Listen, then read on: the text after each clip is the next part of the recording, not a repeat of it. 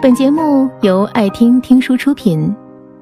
如果你想第一时间收听我们的最新节目，请关注微信公众号“爱听听书”，回复“六六六”免费领取小宠物。在一家快餐店里打工，一贫如洗的他偷偷的将客人吃剩的食物打包回家，被人看到时尴尬的解释：“回去带给狗狗吃。”他攒了很久的钱，才终于买得起一副拳击手套。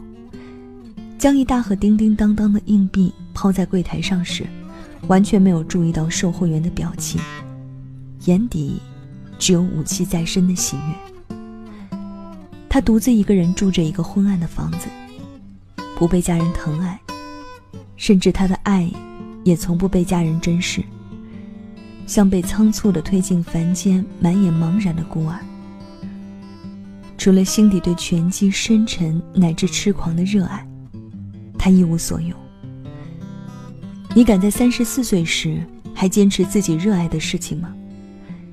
你敢在一无所有时还坚持自己的某种理想主义吗？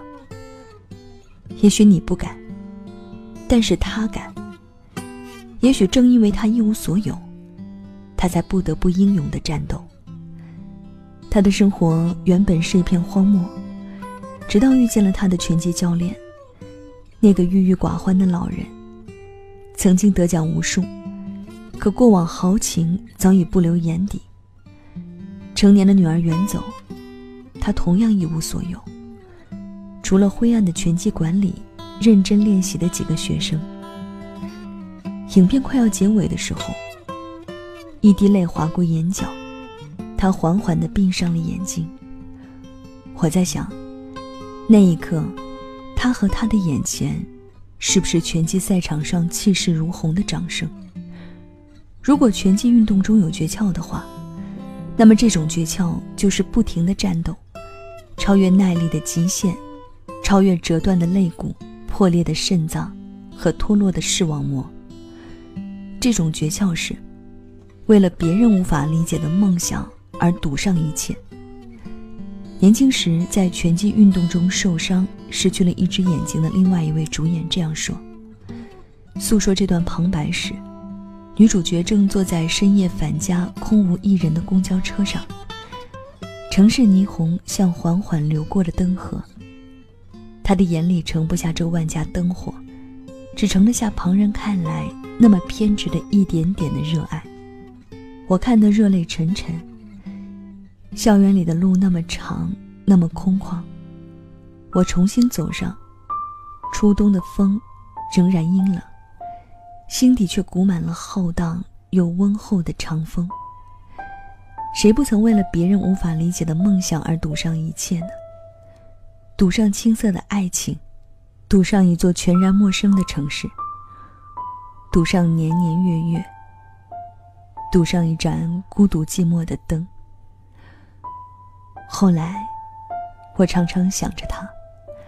独自一个人远走他乡时，想着三十多岁的他，从家乡小城走出去学拳击的默默长路。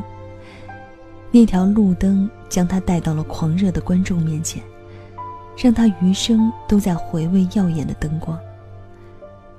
疲惫不堪时，也会想着他，想着他在四五点钟的清晨，戴着绒线的帽子。沿着海边沙滩跑步。没有人承诺他未来，可他心里全是饱满如春雨般的希望。你知道的，我们怀念一段时光，常常不是怀念它的风景有多么锐利，而是怀念时光里的自己。我们在青春中走过多少个心酸、徘徊、孤独。甚至绝望的时刻，就有过多少个梦寐以求着诀窍或者秘籍的时刻。但我们最后都知道了，如果一定有所谓的诀窍或秘籍，那一定是一路在风雨中奔跑，却从未懈怠的自己。那是电影里的他，更是电影前的你和我。一个又一个冬天来了又走了。我沉默的从十九岁变成了二十六岁，一切好像都没变，可一切又变了那么多。我只知道，再没有谁像他一样，如此忠实的陪伴着我的这七年，陪伴着我考研、读研、毕业、工作、相恋、失恋、安睡、失眠，也再也没有谁像他一样。教我如何将孤独的青春，变成一道壮阔温柔的河流。每逢绝望时，我就再看一遍这部电影。